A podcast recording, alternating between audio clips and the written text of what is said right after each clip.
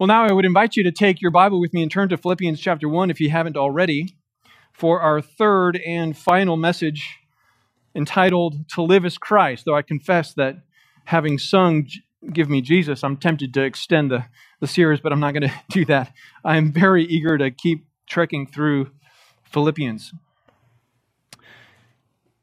Many identify the Apostle Paul as their spiritual hero.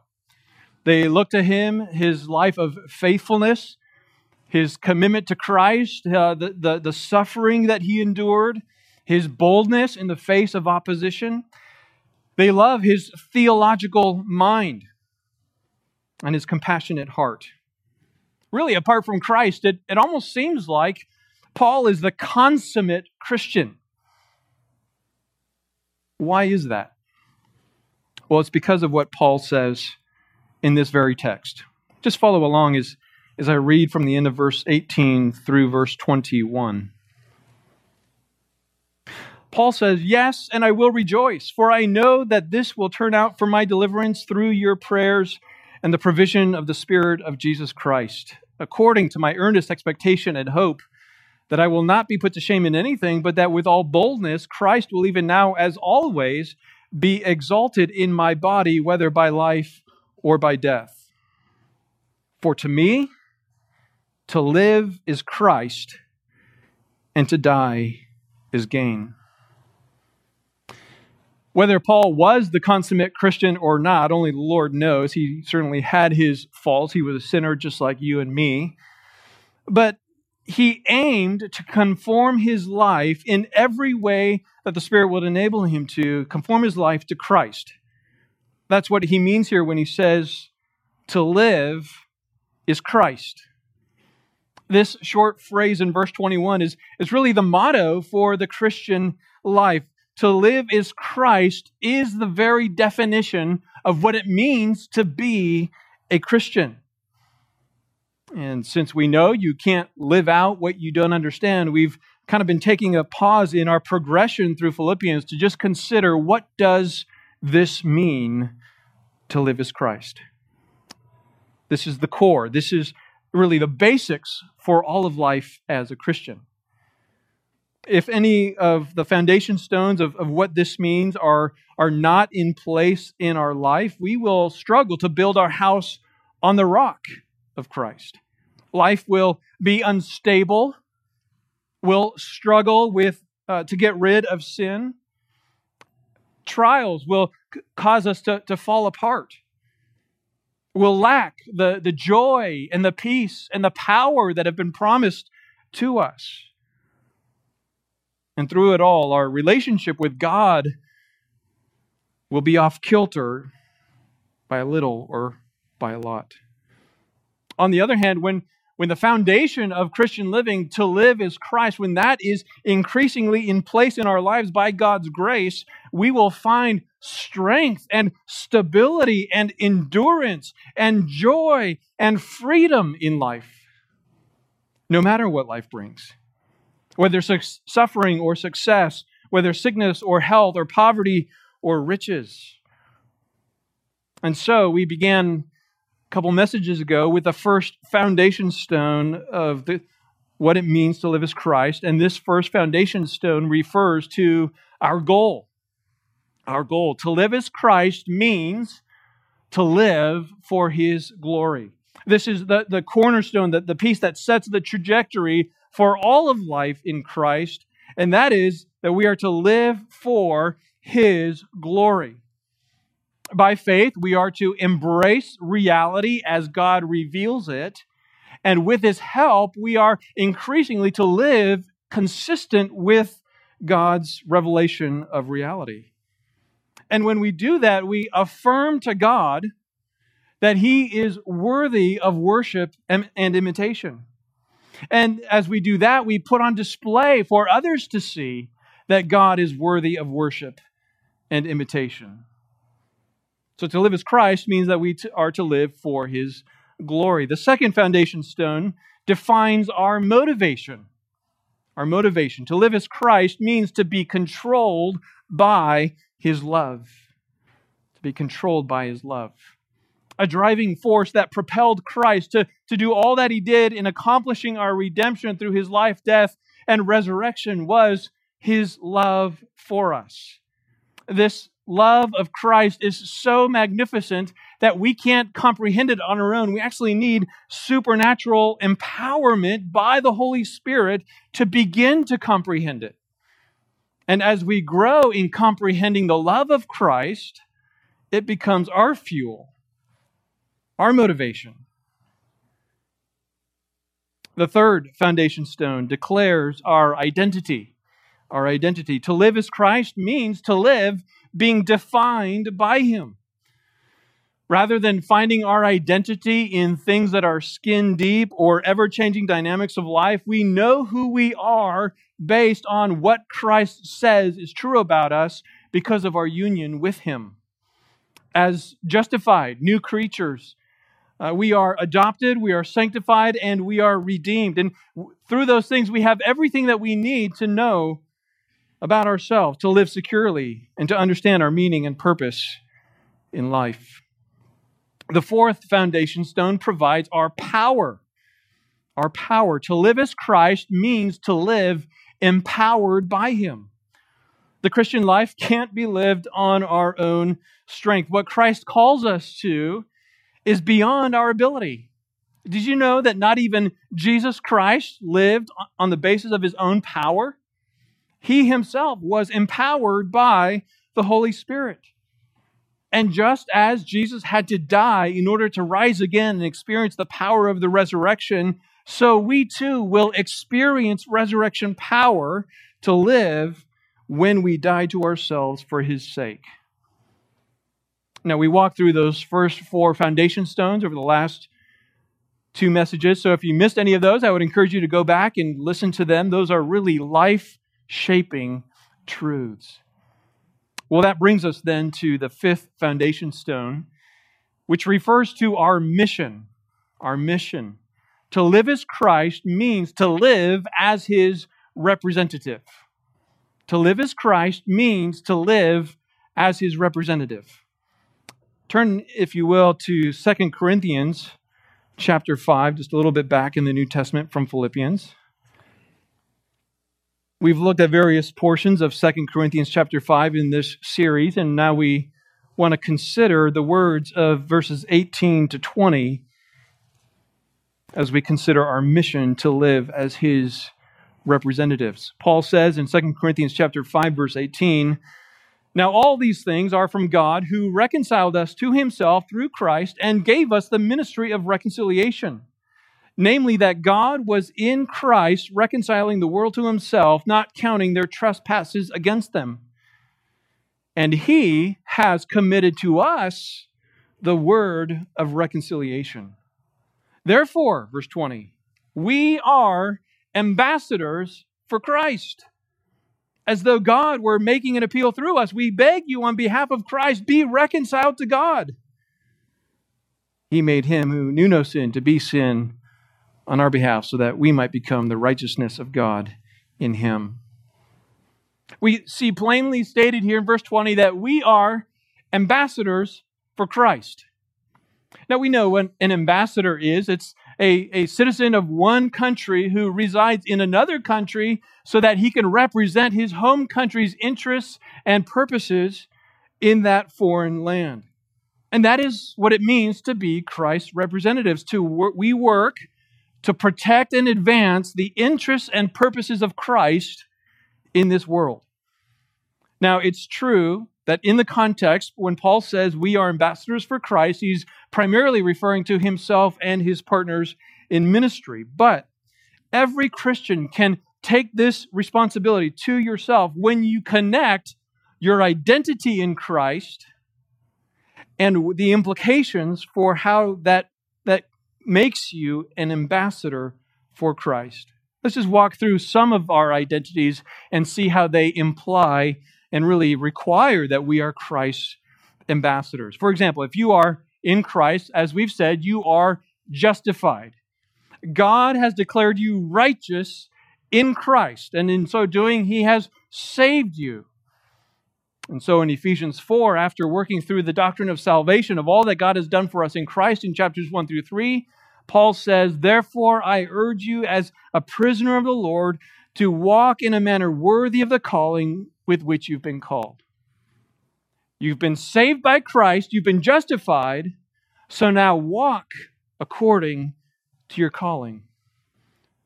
Well, what is that calling?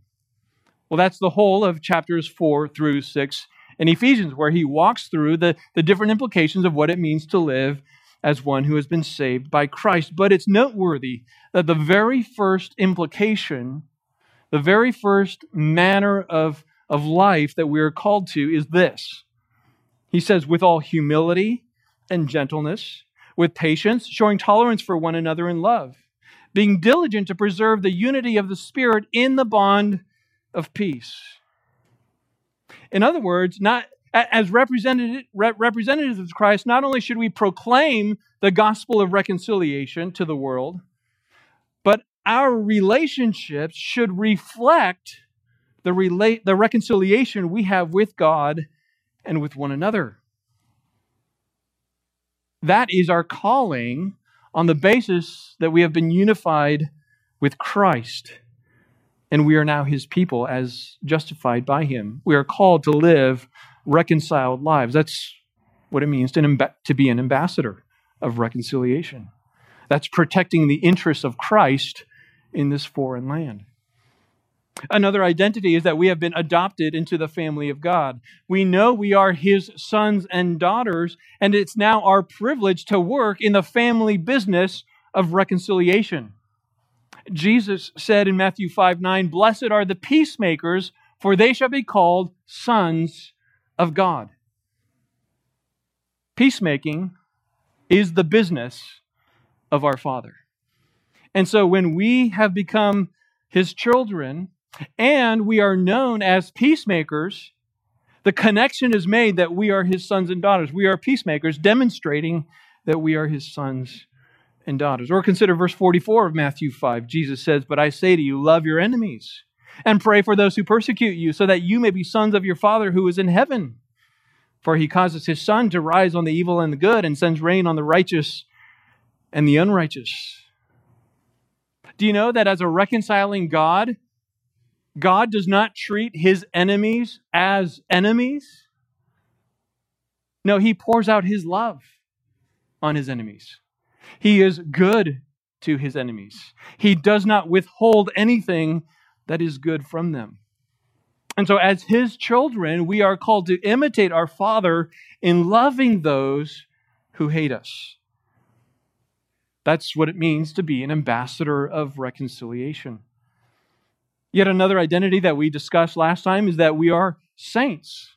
We are saints. And we said that being a saint in the biblical sense has nothing to do with how good you are, how righteous you are, or what you've accomplished in life. It has everything to do with the fact that God has taken you out of the kingdom of darkness and placed you in the kingdom of his beloved Son. And so now we are citizens of heaven, and as such, we have the privilege of living according to the customs and laws of our new country. And so Peter writes in 1 Peter 2 9, But you are a chosen race, a royal priesthood, a holy nation, a people for God's own possession, so that, so that you may proclaim the excellencies of him who called you out of darkness into his marvelous light. For you were not, for once you were not a people, but now you are the people of God. You had not received mercy, but now you have received mercy. He says, Beloved, I urge you as, as aliens and strangers to, to abstain from fleshly lusts which wage war against the soul. Keep your behavior excellent among the Gentiles, so that in the thing in which they slander you as evildoers, they may, because of your good deeds, as they observe them, glorify God on the day of visitation. So, our identity as saints, the fact that we are now the people of God, citizens of heaven, we are part of a new people group, demands a change in lifestyle and habits away from sinful living and toward the excellency of Christ. You notice in there he said both that we proclaim the excellencies of God, that's the gospel, and we live the excellencies of God. That's what it means to be an ambassador of reconciliation. We protect and we advance the interests of Christ. Now, one more. We are slaves of Christ. And being owned by Him puts us in the privileged position of serving our master. Jesus told a parable in Matthew 24 about a slave master who put a slave in charge and went off on a long journey. And he said, Who then is faithful? Excuse me, who then is the faithful and sensible slave from whom, uh, whom his master put in charge of his household to give them their food at the proper time? Blessed is that slave whom his master finds so doing when he comes. That parable refers to the calling we have to do the master's work while he is away. We are to, to do what he would do. We are to represent him. We are to rightfully exercise his authority as it has been entrusted to us. And when he comes, if we've been faithful, we will be rewarded according to our faithfulness. And in these ways and more, the New Testament consistently speaks about the privilege we have to be representatives of Christ. And at the top of the list of responsibilities is that we are to be agents of reconciliation. We proclaim the gospel of reconciliation and we live reconciled lives. When we look at the world of unbelievers and we see them among whom we once lived, rebelling against God, we misrepresent Christ when we spew hatred and hostility. Rather, like Christ, as his rep- representatives, we should meet the world with compassion. We were once as lost as they were, and Christ saved us apart from anything that we had done. So, in compassion, we look for opportunities to be the mouthpiece and the hands and the feet of Christ so that more might know the Savior. This is our mission in life. To live as Christ means to live as his representatives. The next and the sixth foundation stone refers to our anticipation. Our anticipation. To live as Christ means to live expecting his return. To live expecting his return. You can turn to Philippians chapter 3. And at the end of chapter 3, Paul says this in verse 20. He says, For our citizenship is in heaven, from which we also eagerly wait for a Savior, the Lord Jesus Christ, who will transform our body, the, the body of our humble state, into conformity with the body of His glory by the exertion of the power that He has, even subject to subject all things to Himself. Did you see that in verse 20? From which we eagerly wait for a Savior. So the, the believer lives with a future orientation. We're, we're waiting and we're not just waiting, we're waiting eagerly for the coming and the return of Christ. There, there's a leaning forward, there, there's a looking to the heavens, there's a is he here yet mentality. Now you'll note that Paul grounds this, this longing, this waiting on our identity as citizens of heaven as citizens of heaven, we are longing for our King to return, to come and, and take us to himself. Because not only do we want to be with him, but we know that when we see him, we will become like him, which is what he says in verse 21. When the Bible talks about the Christian life, the eager expectation of Christ's return is central to Christian living. I mean, you'll find this all over the place, but consider Hebrews chapter 9, verse 27, where it says, Inasmuch as it is appointed for men to die once, and after this comes judgment, so Christ also, having been offered once to bear the sins of many, will appear a second time for salvation without reference to sin to those who eagerly wait await him. Listen, if, if the author of Hebrews wanted to, he could have said he will appear a second time for salvation without reference to sin, period. And if he would have said that, we would have been great, wonderful. We wouldn't think, well, something's missing there. But he adds this statement He will appear a second time for salvation without reference to sin to those who eagerly await him. Now, that doesn't mean that there are Christians and then there's a subset of Christians who are eagerly waiting for whom Christ is coming back. That means that Christians are eagerly awaiting for the return of Christ, or at least we ought to be. What defines those for whom Christ is coming back is that they eagerly are waiting for him. Many of you recall that when we studied Titus, especially Titus chapter 2, verses 11 to 14, we noted a vital component of Christian living is the hope that we have in the return of Christ. And verse 13 of that section says that while we're living sensibly and righteously and godly in the present age, we ought to be looking for the blessed hope and the appearing of the glory of our great God and Savior, Christ Jesus. Looking, expecting, waiting for Christ is not something you add to your calendar, which makes you busier. It's what you do while you're living your life. Like a child who's eagerly waiting for the sound of the doorbell signaling the arrival of grandma and grandpa while they're cleaning the house. We ought to be going about our lives listening for the sound of a trumpet calling us to the heavens to join Christ.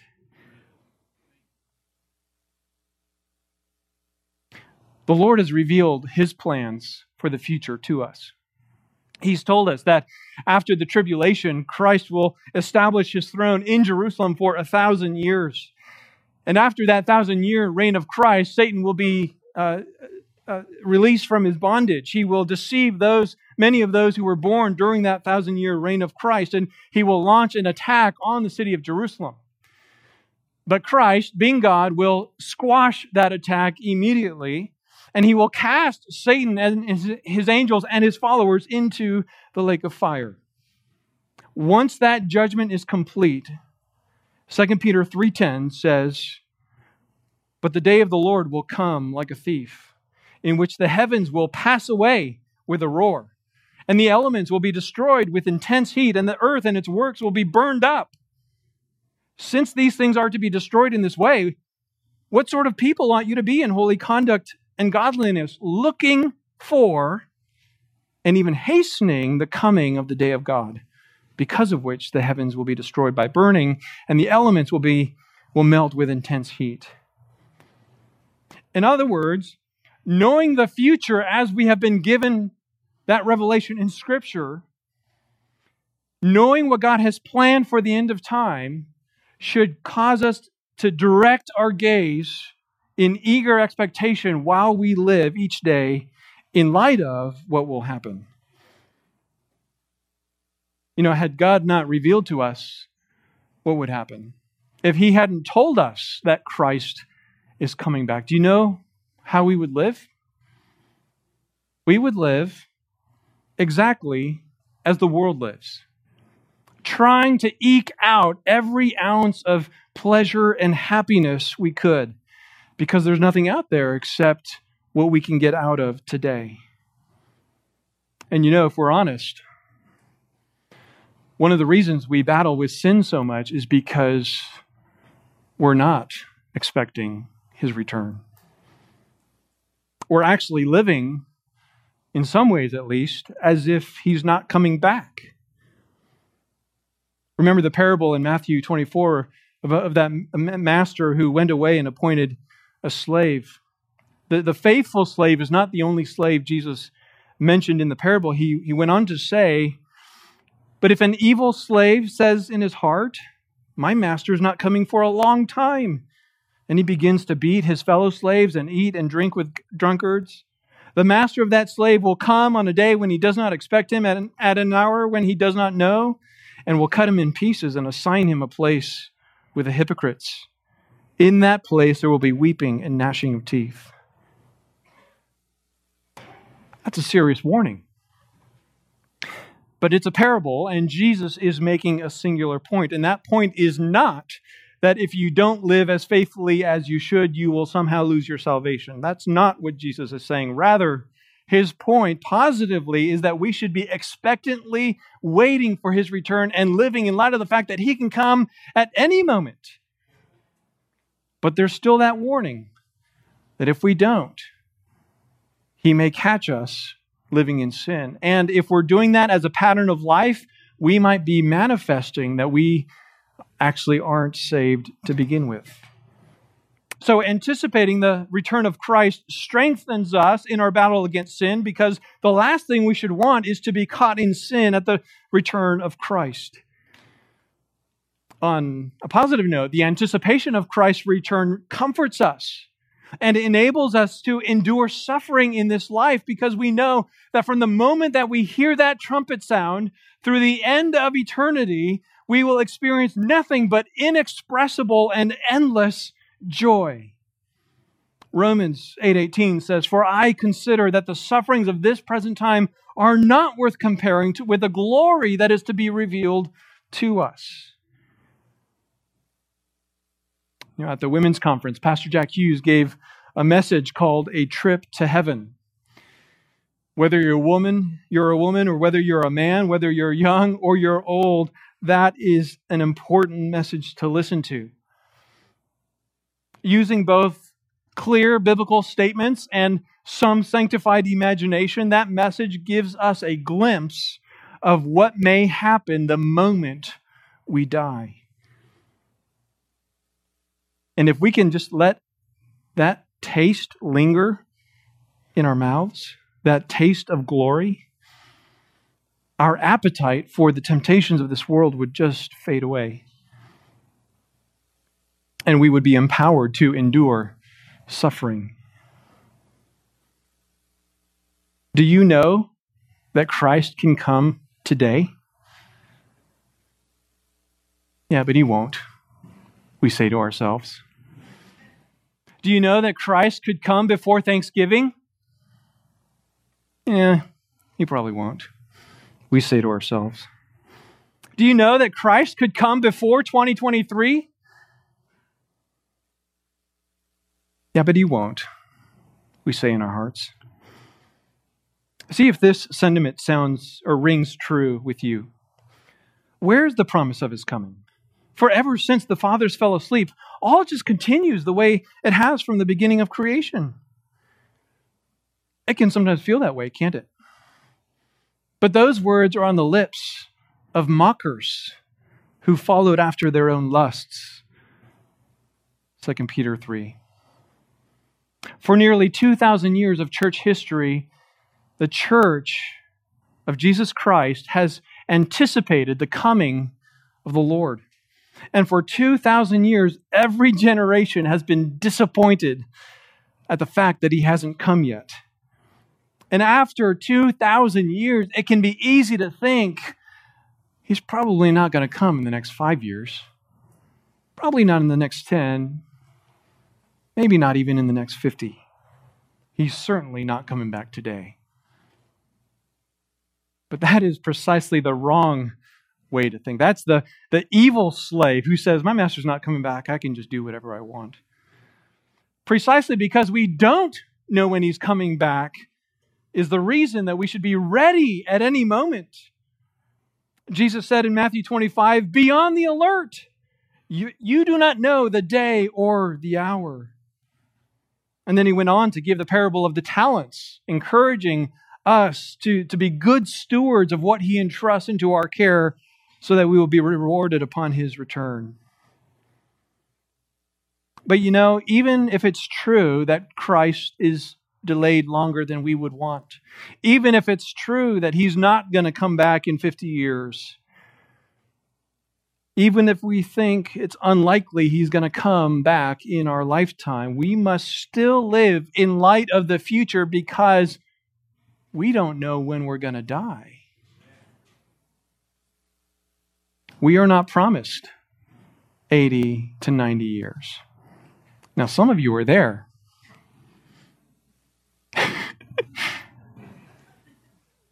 but most of us aren't. And frankly, most of us won't.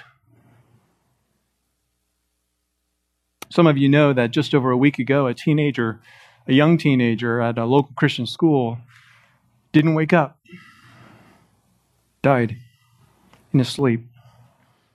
Several years ago, a childhood friend of mine, uh, a young woman now in, in these years, but with a husband and two young children, incredibly fit, incredibly healthy, just didn't wake up.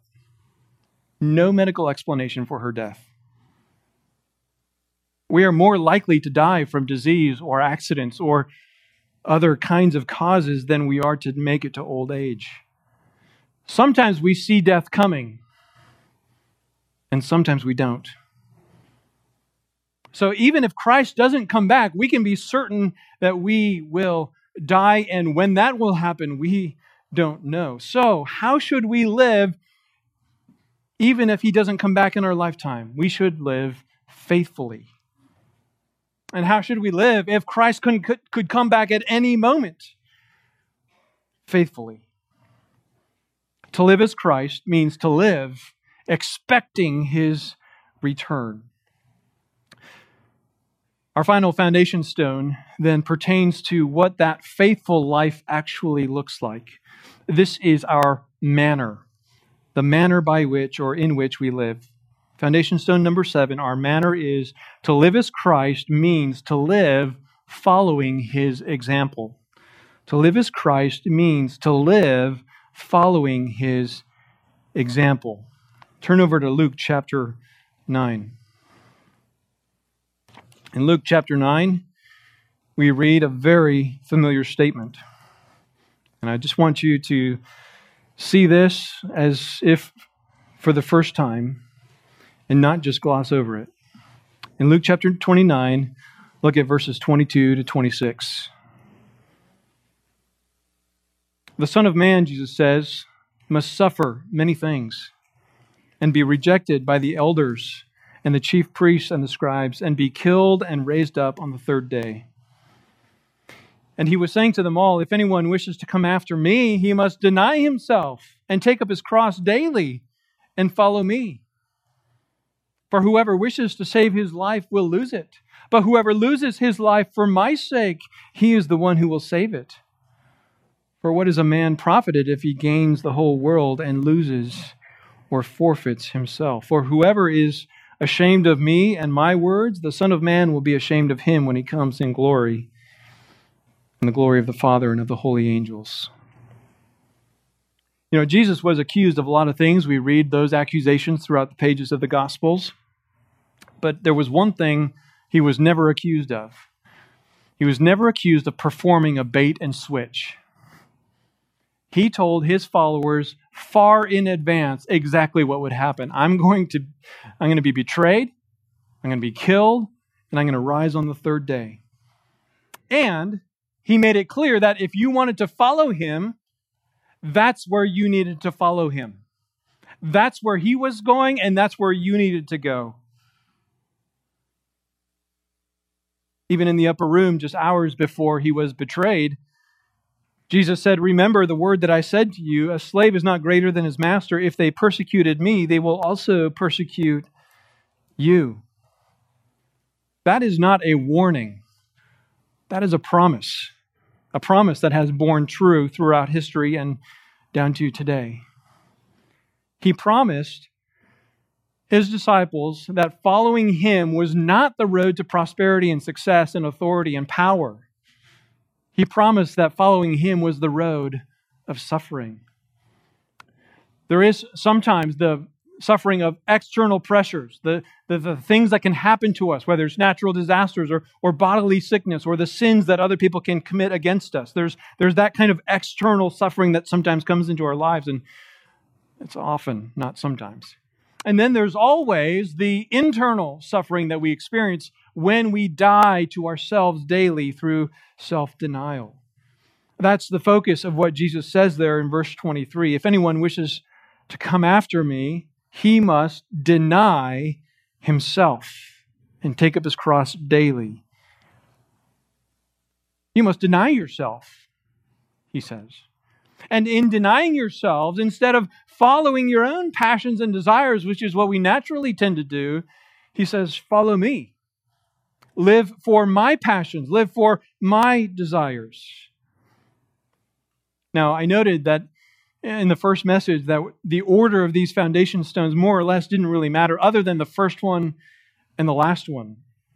The first, the cornerstone that sets the trajectory for all of life, as I said, is that we are to live for the glory of Christ. And this last one must be last because it's, it's on this foundation stone that we immediately start to build the structure of the Christian life.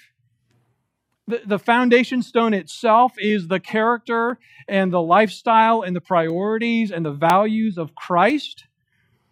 His life is the foundation of our life. And it's on the rock of Christ that we build a house that lines up with His. Now, I'm no architect, but I checked with Kirk, and he confirmed that the shape of the internal components, or most of them, many of them, the shape of, of those components of a home are based on the foundation that lies underneath it. You can't, for example, build a foundation uh, with concrete walls and, and pillars and pipes and then decide in the middle of building the house to move the bathroom to some completely different part of the house that has no pipes. Or at least you can't do that without making foundational changes. Nor can you put load bearing walls where there aren't supports underneath. The foundation doesn't determine everything. There's a whole lot of changes you can make, but it sets the, the boundaries and the major components that can't be changed without changing the foundation. And so it is with Christ. If our life is founded on Christ, our lives would look completely different from one another in all kinds of ways. But there are major components of the Christian life which must be consistent among us because our foundation is the same. And what are those components? It is the attributes of Christ, his, his character and his manner of life. Let me just walk through some examples. Consider Philippians chapter 2, verse 5, which we'll study, of course, in, in a few weeks. Philippians 2 5, Paul says, Have this attitude in yourselves, which was also in Christ Jesus. Excuse me. And what's that attitude that Christ had that we are to have? Verse 3 defines the attitude of humility as that uh, attitude which regards others as more important than myself and which considers the interests of others above my own. Humility is not self hatred. It's not self loathing. It's not thinking uh, everybody else is better than me. No, humility is putting yourself, excuse me, putting others before yourself, even if you are in a higher position, which is exactly what Jesus was. And so we are to look to Jesus' example of humility and consider how to follow that manner of life in our particular lives. Or consider Ephesians chapter 5 verse 2, which has come up a number of times in this series where Paul writes, "Walk in love just as Christ loved you and gave himself up for us, an offering and sacrifice to God as a fragrant aroma." We are to follow the example of the sacrificial love of Christ. We're to look at our relationships, our, our marriages, or our family, or our school, or our work in, our, in the church and in the community. And we are to consider, even while we're thinking about those who are opposed to us, those who have made themselves our enemies, how can I reflect in my manner of life the sacrificial love of Christ? So we're to follow the example of Christ in his humility and in his love. Consider also Romans 15 7. Paul writes, Therefore, accept one another, just as Christ also accepted us to the glory of God. Accepting others here does not mean to begrudgingly put up with each other when we don't really want to be around each other. No, it means to embrace one another, even those we might not otherwise get along with. When Paul sent Onesimus, a slave, back to his master Philemon, Paul urges Philemon in his letter, accept him as you would me. Same word. And in that letter, we get a flavor of the affectionate relationship that Paul had with Philemon. And so you can imagine that if Paul just showed up unannounced to Philemon, there would be celebration, there would be excitement, there would be hugs. And so Paul says to Philemon, I'm sending you back your runaway slave who is now your brother in Christ. accept him as you would me. That probably wasn't Philemon's first reaction to do that. Do you know what is a tragedy in many churches, ours not accepted? We know theologically that there is no such thing as, the unforg- as an unforgivable sin other than the blasphemy of the Holy Spirit. Jesus made that very clear in Matthew chapter 12. But many believers, every one of us saved by grace alone, have so misunderstood the gospel that there are sins which are perceived, if not treated, as unforgivable. These are sins which are usually kept in secret because of the fear, which is sometimes based on experience, that if my former sins or my current struggles came to light, people would treat me at best as a second class citizen, if not reject me altogether. Sins like struggling with same sex attraction, struggling with gender dysphoria, sins like having had an abortion or having engaged in rampant sexual immorality or being addicted to pornography or going home every night and drinking yourself to sleep. These and other sins are kept in the shadows of a person's life, and you would never know that they're there because they're afraid that if their sins are brought into the light, they wouldn't be accepted, they wouldn't be welcome. Believe, beloved, this should not be. Jesus encountered sins of every kind, and he always treated everyone as nothing less than a, an image bearer of God who was worthy of love and compassion and to be cared for. Now, we don't approve of sin. We, we, we are honest about our sin and what it is. But Jesus' engagement with sinners also didn't deny sin. And yet he continued to relate with and spend time with and show love to sinners in such a way that the Pharisees said, Oh, he's a friend of sinners. Oh, that we would be known as friends of sinners because we accepted one another as fellow sinners in desperate need of grace. And so, following Christ, we are to accept one another as Christ has accepted us. As a final example for today of how we are to follow Christ in his manner of life, consider 1 Peter 2 21, where Peter writes, For you have been called for this purpose, since Christ also suffered for you, leaving you an example for you to follow in his steps. We're to follow the example Jesus set in suffering unjustly.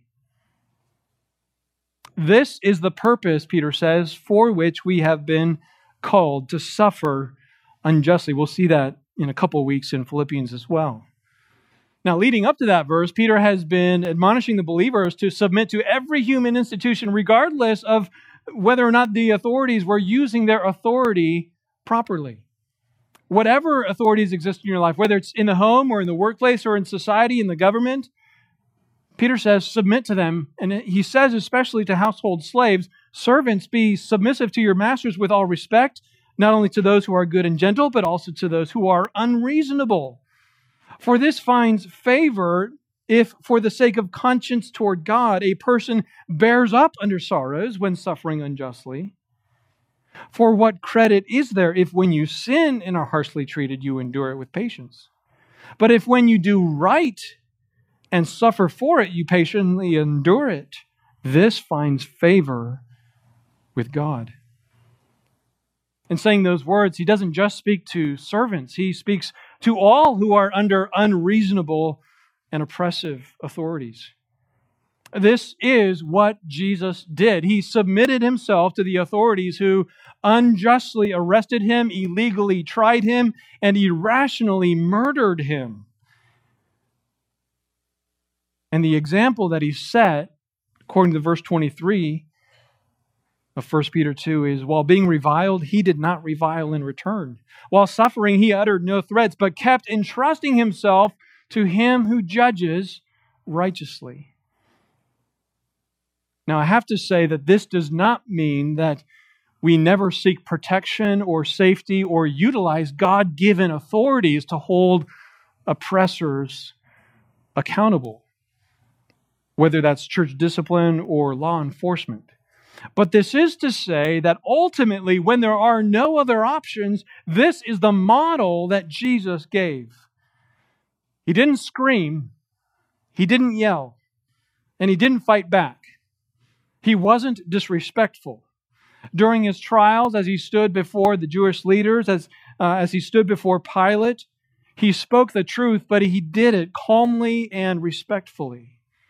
And through it all, he entrusted himself to his Father, whom he knew would never let a single sin go unpunished. And so the Holy Spirit inspired Peter to write this for us that the manner in which Jesus responded to his suffering and death is the example which he gave for the express purpose that we would follow in his footsteps.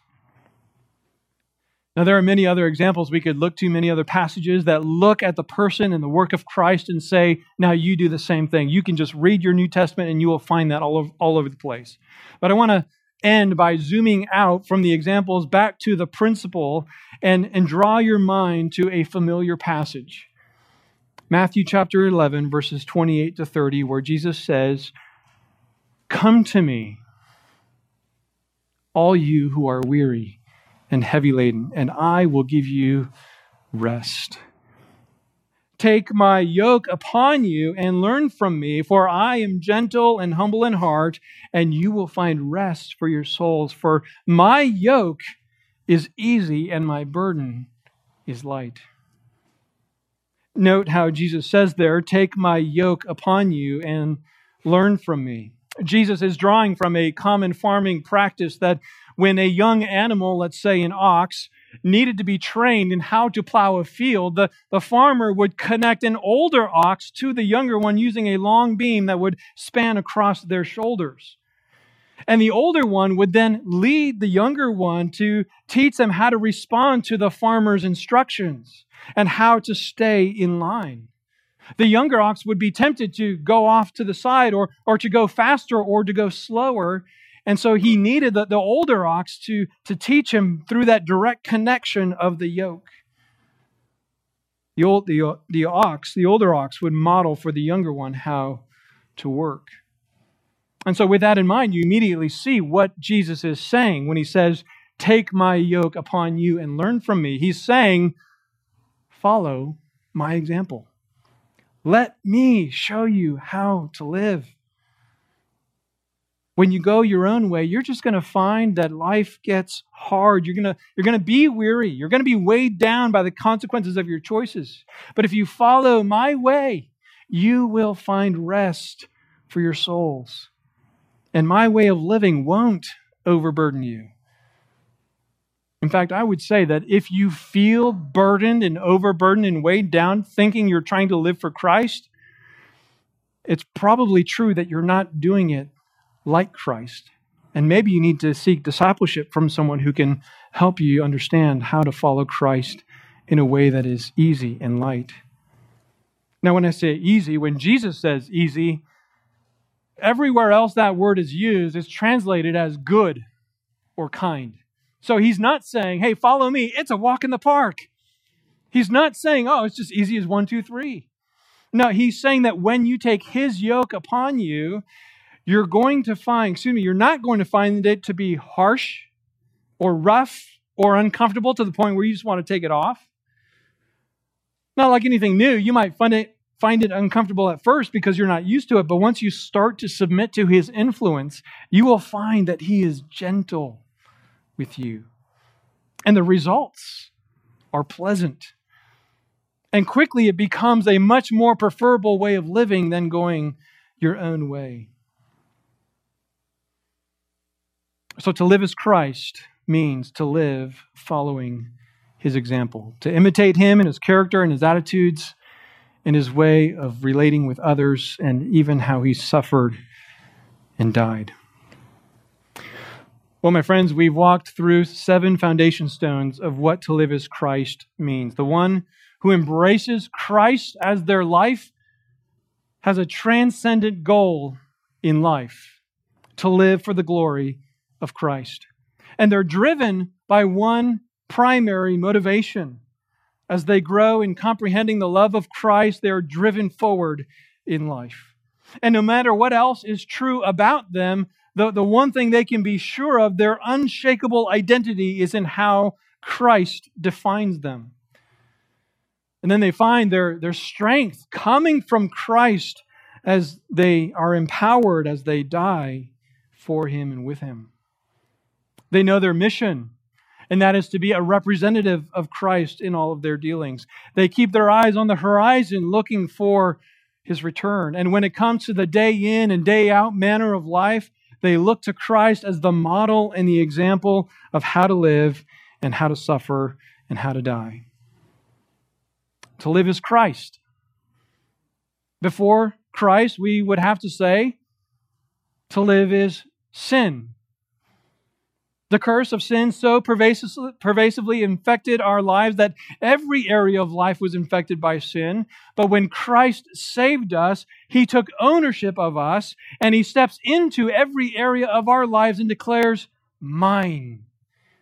And so that even while the principle of sin continues to reside in us until we see him face to face, Christ increasingly defines and shapes and renews area, every area of life. And so may the Spirit so work in your life and in my life so that our motto would be to live is Christ. Let's pray. As I pray, the men can come to prepare for the Lord's table. Lord Jesus, we come to the end of this brief study of what it means to have you as our life. And no doubt we could continue to search the scriptures mining it deeper and deeper, finding more and more treasure. Because you are an infinite person. You are glorious, and there is no way we can ever come to the end of what it means to conform our life to you. But I pray that in these seven foundation stones that we would find encouragement and joy, that we would not see them as burdensome, but that we would see them as delightful knowing that it is not our own strength, it's not our own power. We don't live this way to earn our salvation. We do this because you are worthy of worship. You have saved us, you have given us your Holy Spirit, you empower us, and it is our delight and joy to serve you, to become more and more like you. Lord, as we now turn to the celebration of your sacrifice, May our hearts be lifted up even further to the heights of worship and praise. In Christ's name, amen.